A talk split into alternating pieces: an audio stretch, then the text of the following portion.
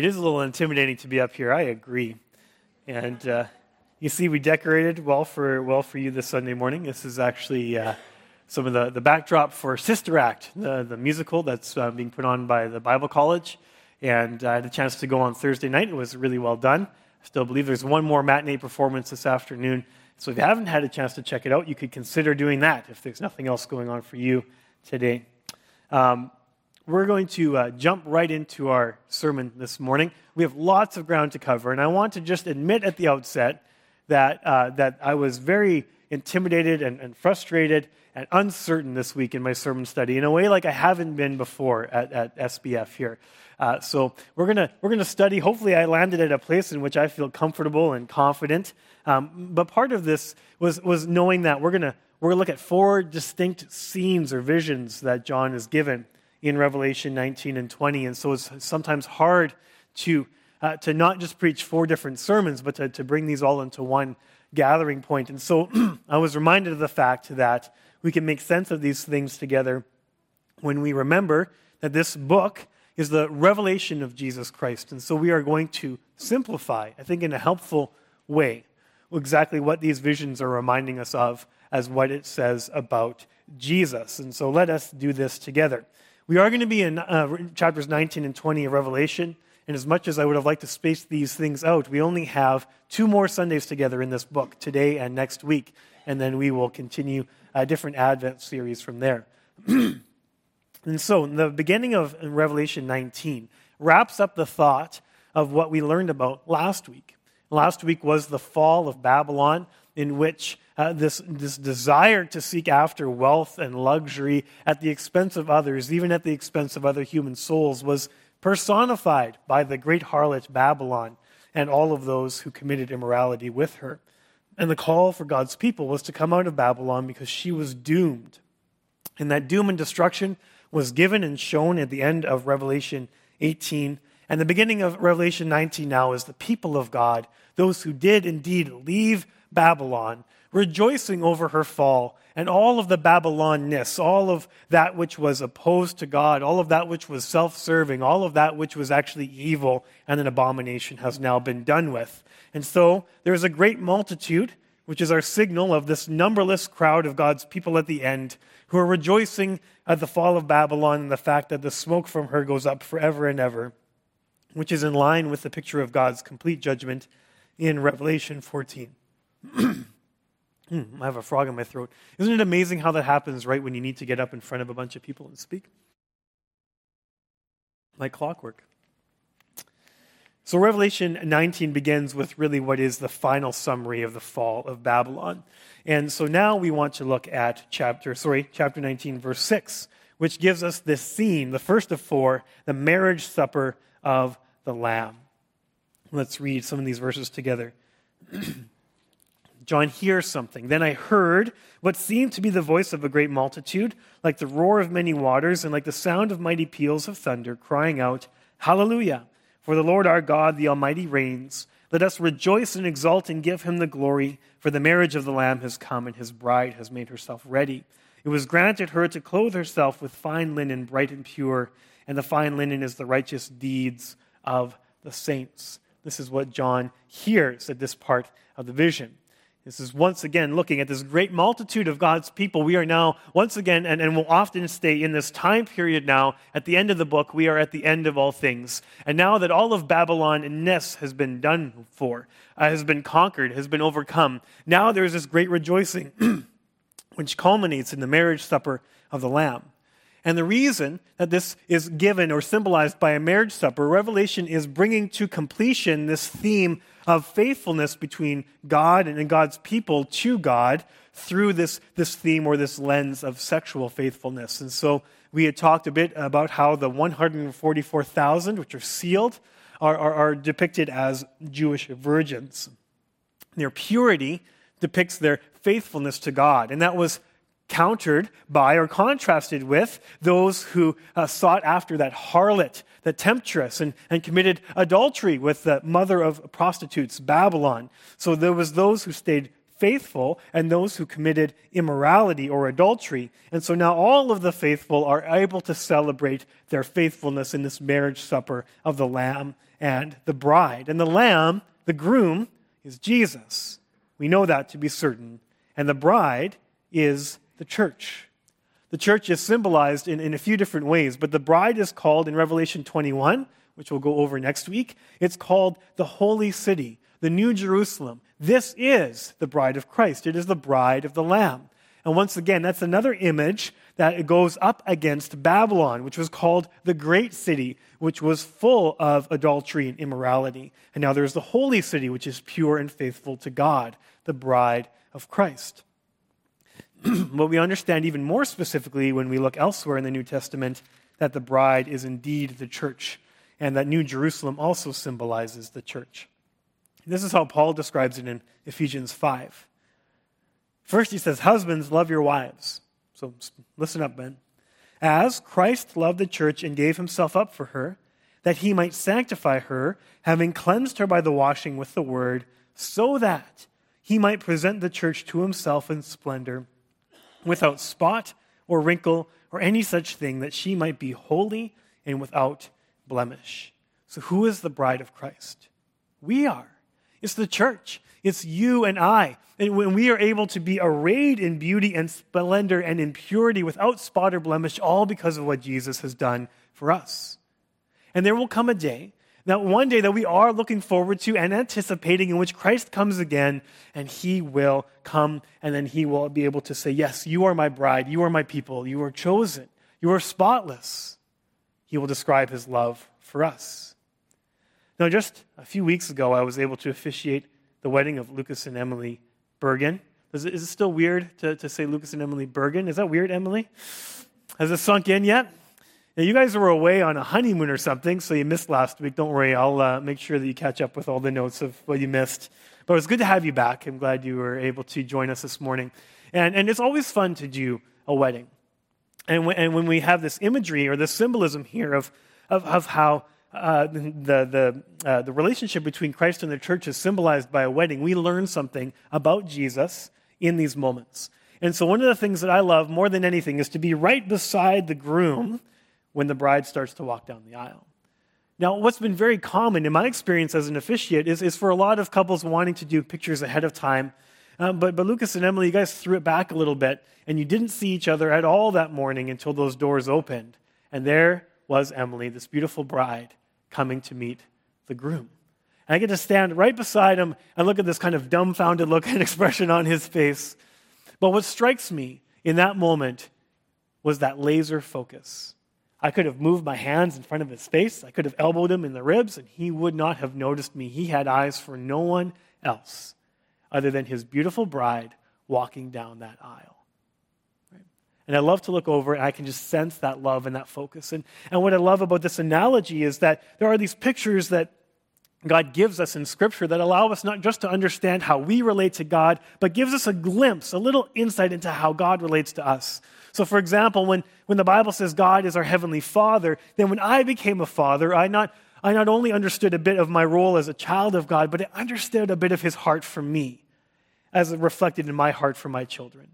And so when, when scripture calls us the bride of Christ, and when I see a groom looking at the beautiful bride saying, wow, full of love for her, that gives me a glimpse of what Jesus feels towards his church, towards you and I.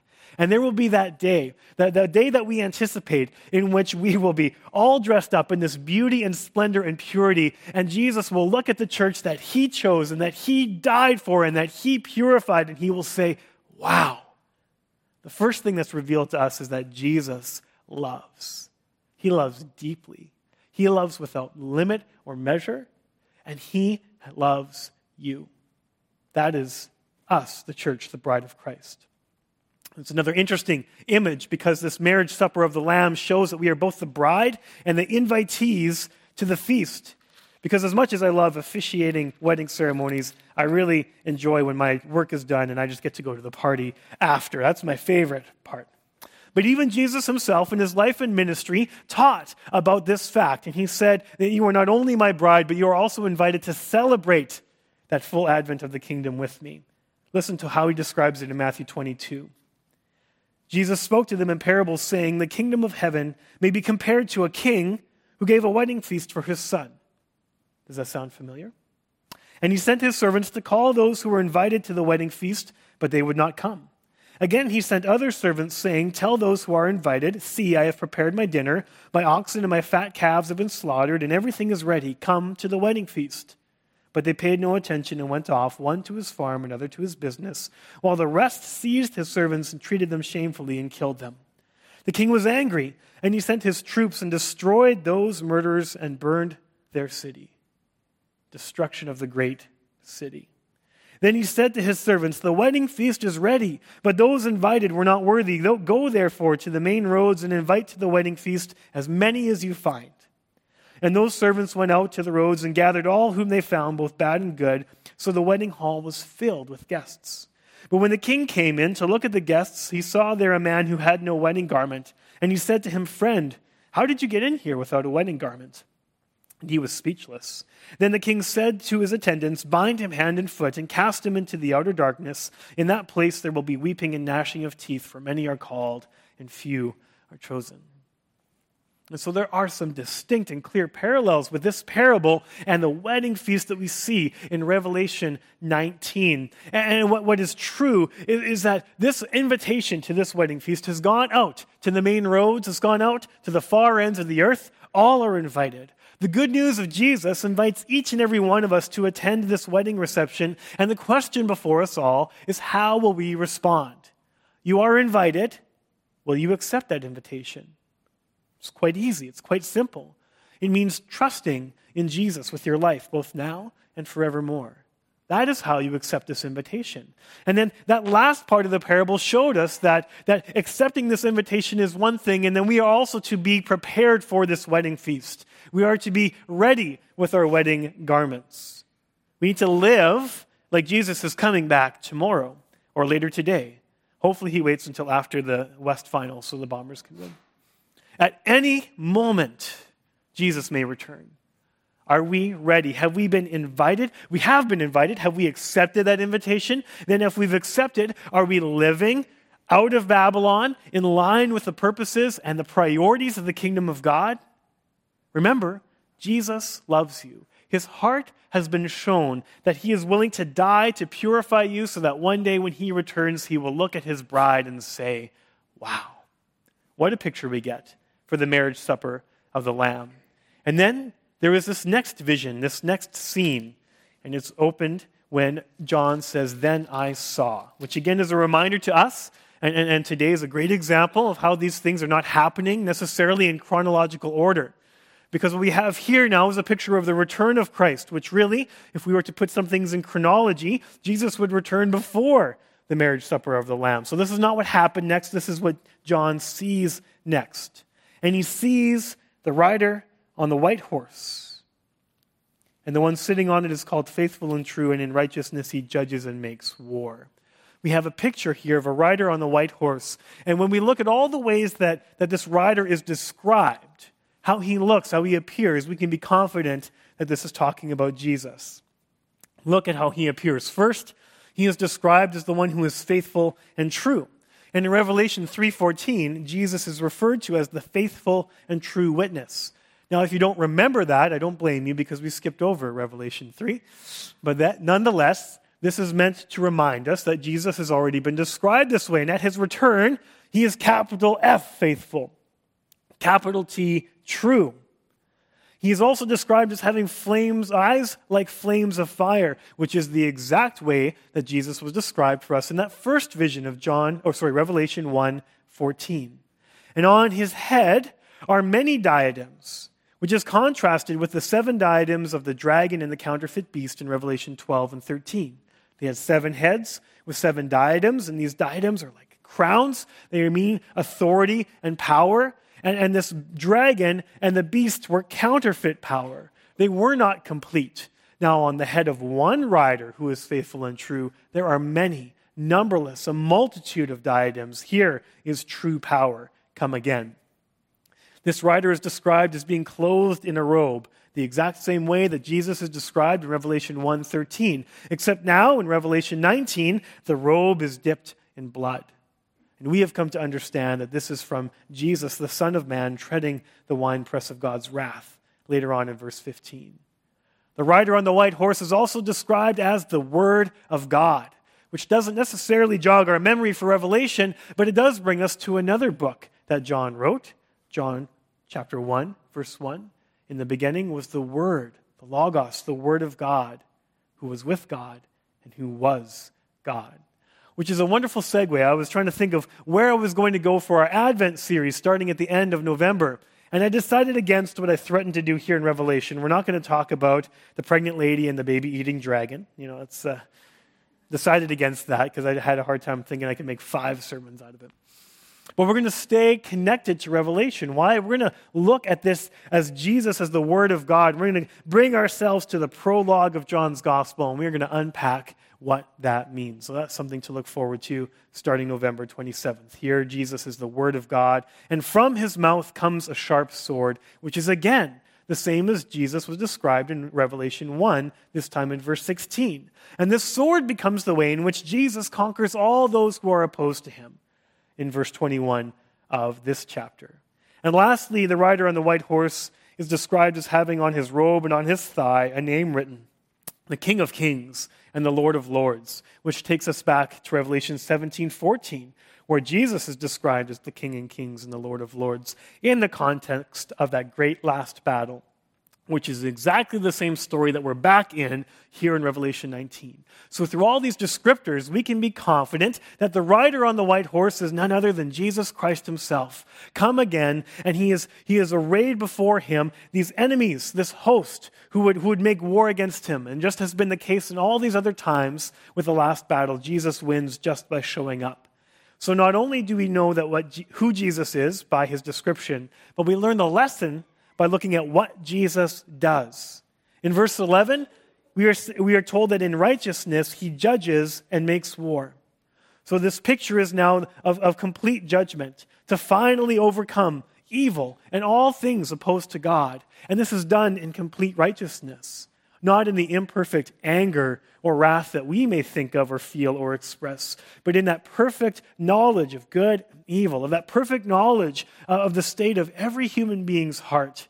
Christ will come again and judge perfectly and righteously and put to a final end all those things that are outside of the character and the nature of a holy God. He is described as striking down the nations, and he will rule them with a rod of iron in verse 15. This is a fulfillment of a messianic prophecy, and if it sounds familiar, it should, because it is also prophesied in Revelation 2:27 and in Revelation 12:5. This is Jesus. He will rule the nations with a rod of iron. He will also then tread on the winepress of the fury of the wrath of the God Almighty. Which again brings us to Revelation 14, where we, we, we read of this, this kind of grotesque symbol of, God's judgment. That after the Son of Man returns to bring all of his people with him and he, he harvests the earth, that then there will be another angel that will harvest all of those still hostile to God, and the Son of Man will tread on the winepress of God's fury. That will be complete. That will be the end. That will be the destruction of those things and those people. And lastly, Revelation 19 says that the rest of those, the enemies, were slain by the sword that came from the mouth of him who was sitting on the horse. And so, what we have here is another grotesque picture where the marriage supper of the Lamb, which was pure and which was full of rejoicing and which was a party and a celebration, is now contrasted with the great supper of God in verse 17, where the birds are gorging themselves on the flesh of the enemies of God. Two suppers who could not be any more different. And again, the question is which supper are you invited to? Which supper do you want to take part of? The marriage supper of the Lamb or the gross, great supper of God that symbolizes the judgment? Now, when Christ comes again, this whole picture reminds us that this is no meek or mild or small thing. Jesus is the rider on the white horse. He is faithful and true. He is the Word of God. He is the King of kings and the Lord of lords. And when he comes again, it will be in full power, authority, and majesty. And he will judge all things completely and in righteousness. so, do we ever picture Jesus this way? I mean, Revelation just gave us one picture where Jesus is this groom who looks at his bride and says, Wow, in this beautiful, intimate love. And then in the next vision, he's coming with a robe dipped in blood and a sword from his mouth. And both these pictures of Jesus are right, and they're true. When we think of him, do we remember him in both senses? I know I've, I know I've shared this before because a few years ago I was preaching on something similar and I wanted us to capture this full picture of Jesus. And I, I brought us to Revelation 19. And then Seth Carr loved it so much that he drew a picture for me of Jesus on a white horse with a robe dipped in blood and a sword coming from his mouth. And Seth, I couldn't find that picture. Um, so can you draw another one for me, do you think? Okay, good. A thumbs up. That's great. Do we remember this picture of Jesus? It is part of who he is. It is a thing to be feared, but also a thing to be hoped for. Because Christ's return puts a final and complete end to all sin, to all evil, and to all death. And so, as Jesus comes and, and, and wins this final battle simply by, by returning, the beast and the false prophet are thrown into the lake of fire. That is their end. No more counterfeit power, no more counterfeit worship, just Jesus, just his bride, his people, forever and ever. And so, when he comes again, lift up your heads, for it is your redemption, your scary, awe inspiring redemption. And the picture that is revealed to us by the rider and the white horse is that in the end, Jesus wins. He is true power, He is true judgment. He has all authority. He will rule and reign. Jesus wins. Which supper do you want to be a part of? And then we get to Revelation 20, and there's some things about the millennial kingdom. And if you want to know more about it, talk to Pastor Earl. Okay, and then we get to Revelation. Come on. You guys going to let me get away with that? I would like to. Oh man, I wrestle with this a lot. A lot. So let's go to Revelation 20 together. This idea of the millennium, the 1,000 year reign of Jesus. And we're going to learn together, and you may very well disagree with me, and that is okay. Here's a bit of a, an overview for you. The 1,000 year reign of Christ is only mentioned in the first six verses of, of Revelation chapter 20. And so, one of the things we need to acknowledge at the outset is that this is a very small detail of Scripture. Not unimportant, but not overly important. So, unfortunately, when we talk about the church, this has become a very easily divisive issue. And I think we need to just put it in its proper place, which means we should study it, we should deal with it, but we ought not to make it more important than it is. And it only appears here in the first six verses of Revelation 20. But there are three main stances or interpretations that, that evangelical Christians kind of subscribe to, three ways of reading this and understanding the millennial reign. Uh, so here are three millennial views for you. The first is what we can call premillennialism. It's a nice, nice mouthful for you. And there's different um, kind of iterations of all of these views. But in premillennialism, would, would, would be reading this uh, maybe a little bit more chronologically, and they would believe that, that Jesus comes again before a literal one, 1,000 year reign of Christ. So Jesus returns and ushers in a 1,000 year reign uh, of Christ with those uh, people of God on this earth. And then after that, Satan is, is kind of released and, and finally defeated. And then after the millennium comes this eternal destiny, this eternal um, new life that we have. Then there is post millennialism, which again makes sense in as much as Jesus returns after this 1,000 years is ushered in. So there's the church age, and the church age will continue to grow, and the kingdom of God will continue to grow until it grows into this millennial reign, and Jesus returns afterwards. And we just acknowledge that, that this has been a more widely held belief in the past, and at present, post millennialism has fallen out of favor. There's not a largely held belief at this time. And lastly, then, there is amillennialism, which believes that the 1,000 years is symbolic. There is no literal 1,000 year reign of Jesus. His kingdom is present now. So, right? So all of this kind of says, when does Jesus come again? He will either come again before the 1,000 years, after the 1,000 years, or it is all symbolic and there is no literal 1,000 year reign. Those are the three main ways of looking at this. And all three readings of Revelation 20 have some very good points to be made. They also have some issues, some drawbacks, some problems. And so that is where I find myself very unsettled. I, I, say, yeah, this is good evidence to believe this, but what about this? Or, oh, I see things from that way, but what about this? So, because there is always issues or drawbacks, there has not been a large consensus. So, what I would admit from the very beginning is that it is hard to understand Revelation 20 consistently with the rest of Revelation, with the rest of Scripture. It is difficult. It is like wrestling a, a, a buttered eel and trying to grab onto it. It is almost impossible. That's my experience. So, because it's so hard, right? You've never wrestled a buttered eel before? that wasn't on my notes. Probably for good reason. But that's what it felt like this week for me. I was just telling you. So, because it's that hard to come to a consensus, I want to say that it is more than okay to see this differently. It is fine.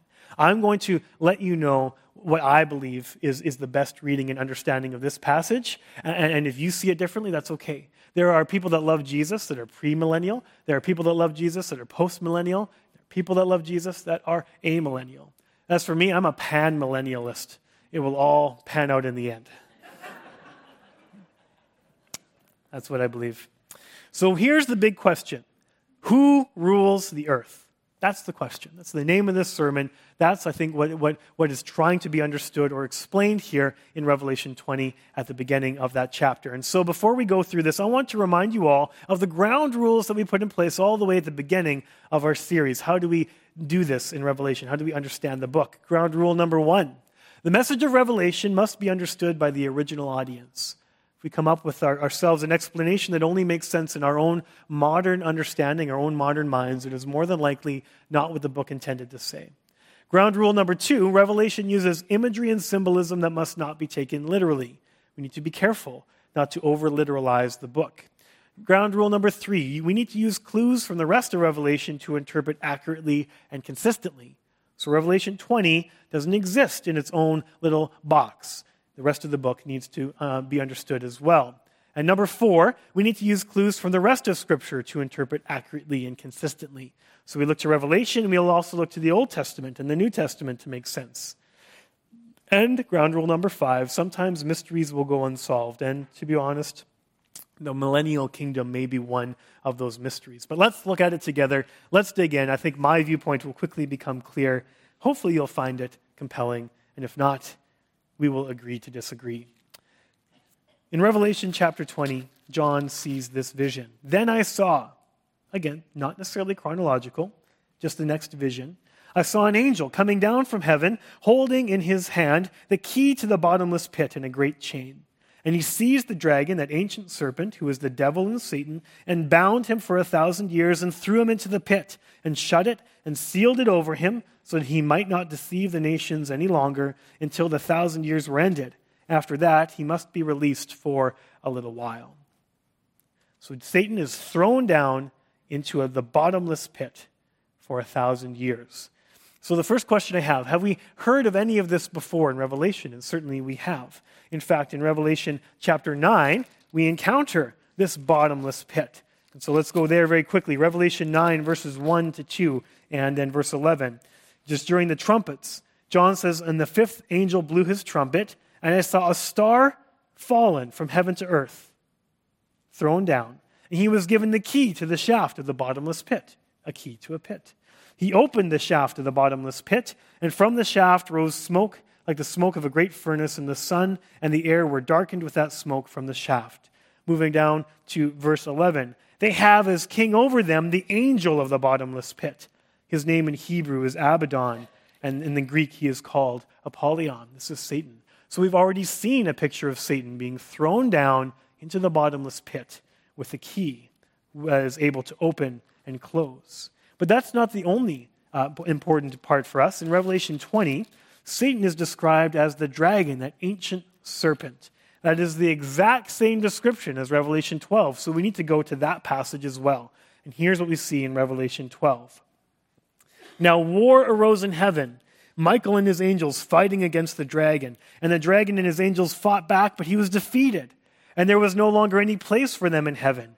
And the great dragon was thrown down, that ancient serpent who is called the devil and Satan, the deceiver of the whole world. He was thrown down to the earth, and his angels were thrown down with him. And I heard a loud voice in heaven saying, Now the salvation and the power of the kingdom of our God and authority of his Christ have come. Wait, so Satan is thrown down. And when does that happen? Now the salvation and the power of the kingdom of our God and the authority of his Christ have come.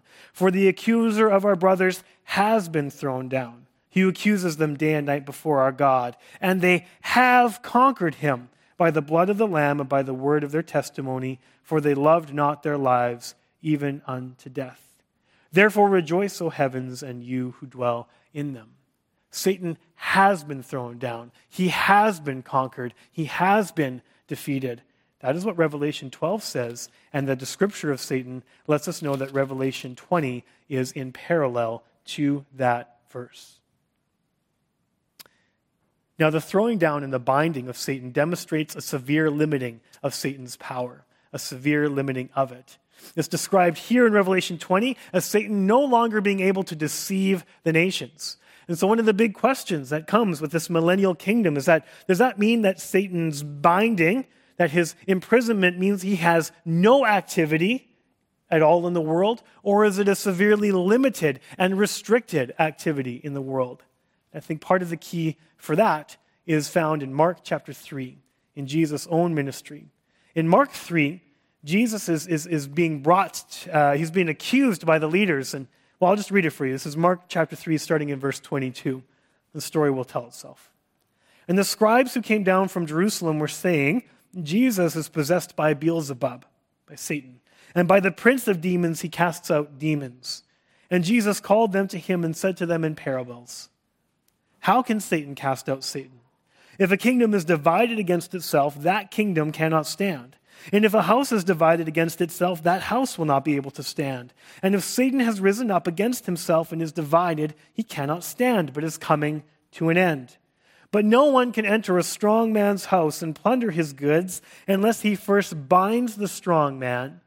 Then indeed he may plunder his house. What Satan, oh, sorry, was Satan. That, was, that would be an unfortunate slip of the tongue. What Jesus is saying to us here is that in, when he came, at his first coming, that first advent, this, this thing that we are about to celebrate at the Christmas season, he established what? The kingdom of God.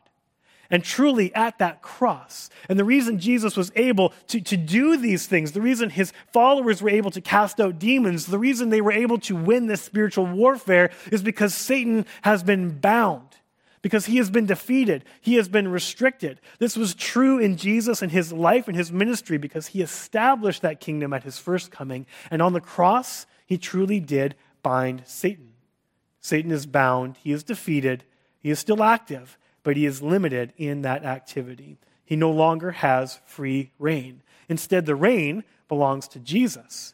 We have next in Revelation 20 this picture of the thousand year reign of Christ picking up in verse 4.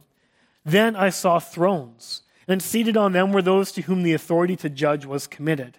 Also, I saw the souls of those who had been beheaded for the testimony of Jesus and for the word of God, and those who had not worshipped the beast or its image, had not received its mark on their foreheads or their hands. They came to life and reigned with Christ for a thousand years. The rest of the dead did not come to life until the thousand years were ended. This is the first resurrection. Blessed and holy is the one who shares in the first resurrection. Over such, the second death has no power, but they will be priests of God and of Christ, and they will reign with him for a thousand years. The thousand year reign of Christ. Well, we need to talk about this number, the 1,000 year reign of Christ. And I will say, as I said from the very beginning, that this number is a symbol, not a statistic. And that is our ground rule number two that things are symbolic in Revelation and must not be taken overly literally. So I would say this if every other symbol that we've encountered in Revelation so far has been symbolic, why would the 1,000 years be any different? If we've approached every other number symbolically, then it would be consistent. I think it would be in the same vein as, as approaching this book the same way if we would understand the 1,000 years also to be symbolic. So you can be a, a, a premillennialist, and, uh, and, and, and you can understand this literally, but I would argue more strongly that, that the 1,000 years doesn't mean that a calendar flips over to 1,000 times.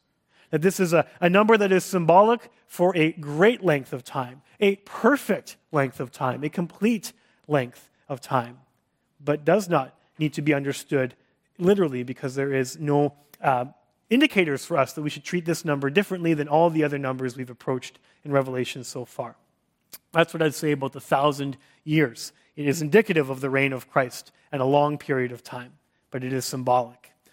In that reign, during that reign, John sees thrones with those who have authority to judge, and he sees martyrs in the presence of Christ. And does that sound familiar? Well, it should, because as we read together in the throne room vision of Revelation 4, John sees what arrayed around the throne room of God? He sees 24 thrones with the elders representing the people of God. He sees thrones around the one throne. He sees thrones around Jesus Christ. And in Revelation 6, John sees the martyrs of Christ also at the altar by the throne, calling for God's vengeance and his return. And God ultimately listens to them and answers their prayers. John sees thrones and martyrs. And he has already in Revelation 4 and 6 seen thrones and martyrs. So Revelation 20 is a revelation, sorry, a reflection of what we've already seen before. This is another picture into the throne room of God because Christ, the Lamb that was slain, is in the midst of his throne. Now, if we're to understand and to read Revelation in this way, that means the first resurrection is a spiritual resurrection. It means that when you breathe your last breath here on earth and when you die, you will be present with Christ at that time.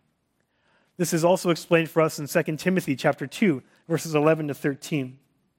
Let me read that for you. Paul says to Timothy that this saying is trustworthy. For if we have died with him, died with Christ, we will also live with him. If we endure, we will also reign with him.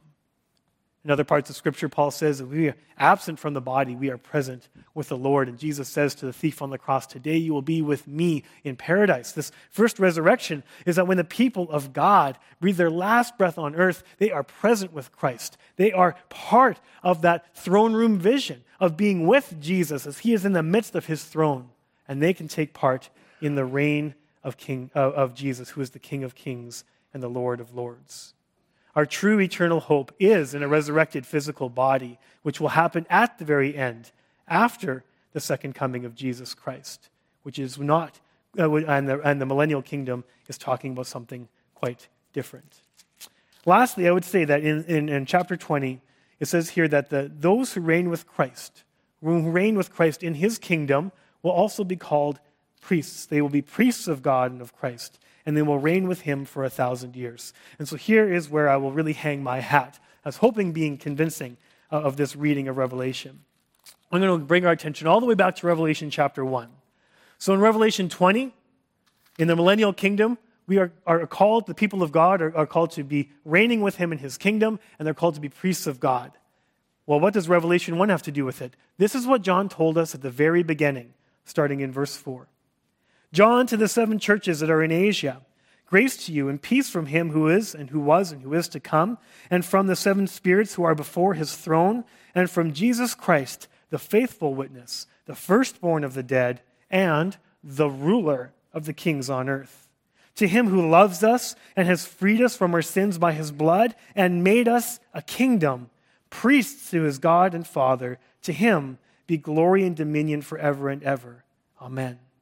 Behold, he is coming with the clouds, and every eye will see him, even those who pierced him, and all the tribes of the earth will wail on account of him. Even so, amen. I am the Alpha and the Omega, says the Lord God, who is and who was and who is to come, the Almighty. So, what has John said at the very beginning? What is he reminding us of now? He says that Jesus has made us a kingdom, that he has made us priests to the glory of God, his Father. And this is true now, and we still wait for him to come on the clouds to make it true forever and ever and ever. Jesus is the ruler of the kings on the earth. He is on the throne that is the seat of power in the entire universe. He has made us a kingdom and priests, and he will come again. And all of that is true in Revelation and all the rest of Scripture. It is true today. In that throne room vision we mentioned, this is the key, the linchpin to understanding all the rest of Revelation. And even all of these troubles, even the great trouble, even everything that happens with the seals and the trumpets and the bowls, all happen under the sovereignty and the rule and the reign of Jesus Christ. It is all under his control. He reigns now. And we join the reign with him when we die to be with him. And we all still await his second coming. And so then the millennial kingdom vision ends, saying before the very end, Satan is unbound and then he is finally defeated. He is let loose for a little while. And we are given another picture of the last battle where everybody is arrayed against God. And is this a second last battle? No, I don't think that would be true. I don't think that makes sense. I don't think that would have been understood by the original audience. This is another look at the one final last battle. And Jesus comes and he conquers by showing up. And now Satan joins the beast and the false prophet in the lake of fire, and things are finally at their end. Things are complete. This is the end. That's what I believe we can read and understand from the thousand years. So if you're looking to put a, a name on my position, I would be an amillennialist. And, and that is okay, I think.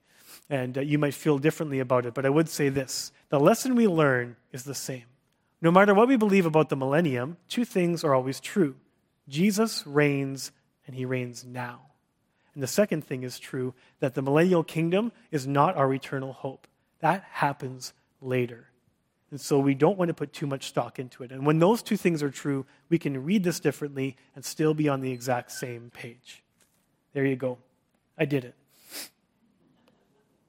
We are given one more final passage, and I'm going to gloss over this. Um, it really doesn't or shouldn't be glossed over. um, but then we get the picture of Judgment Day. That is the fourth and final picture or scene that John sees here in Revelation 20, I'm starting in verse 11. What happens after this picture of the thousand years? Then I saw a great white throne and him who was seated on it. From his presence, earth and sky fled away, and no place was found for them. And I saw the dead, great and small, standing before the throne, and the books were opened. And then another book was opened, which is the book of life. And the dead were judged by what was written in the books according to what they had done. So on that day, that judgment day, which does happen after Christ returns, everyone goes to judgment the great, the small, the rich, the poor, the Christian, the not. Everybody goes to judgment. That's uncomfortable for me. Are you prepared to give an account for what you've done? Because as it goes on to describe, the only way to escape the lake of fire, that second death, is to have your name written on the Lamb's book of life. And the picture of Judgment Day is that there are two books opened one with our accounts, that's our book, and then the Lamb's book of life. And we give an account, and we have to have our name written in that Lamb's book of life. And I, I wonder at what my book looks like because it's full. It is full. And it's full of some good things, it's full of some bad things, some ugly things, some shameful things, and some things to be celebrated. But when I read the story of Jesus, when I read the good news, I know this for sure. My book is full of eraser marks, and it's full of drops of blood. See, I'm going to give an account, and you're going to give an account, and my only defense is going to be to call on the perfect, perfect love and sinless nature of Jesus. It says, I know. I know I have fallen short. I know what my book says, and I am so, so sorry. But through the blood of Christ, shed for you, there's forgiveness. That's the last picture we get. Jesus, He loves, He wins, He reigns, but He forgives. And when you come before Him, in knowledge of your own imperfection, in, in knowledge of your own shortcoming, and when you fall at the feet of the cross, then your book too will become full of eraser marks and drops of blood. Next week is going to be fun. Next week, we get that final picture. Next week, we get to understand what we all look forward to. And I can't wait. Let's pray.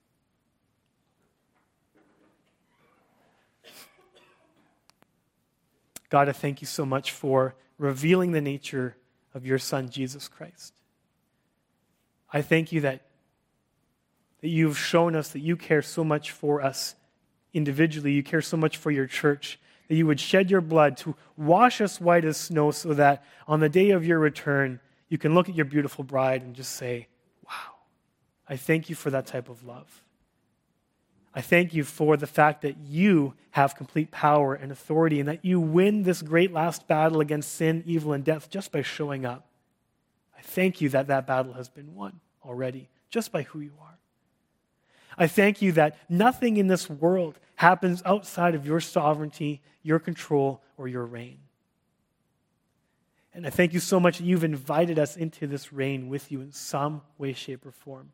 God, I pray that we would lean into your sovereignty, knowing that it, it comes out of this great love and power that you have for us and display to the world. And God, more than anything else this morning, I thank you so much that when we give an account before your great throne, that our books would be full of eraser marks and drops of perfect blood. Amen.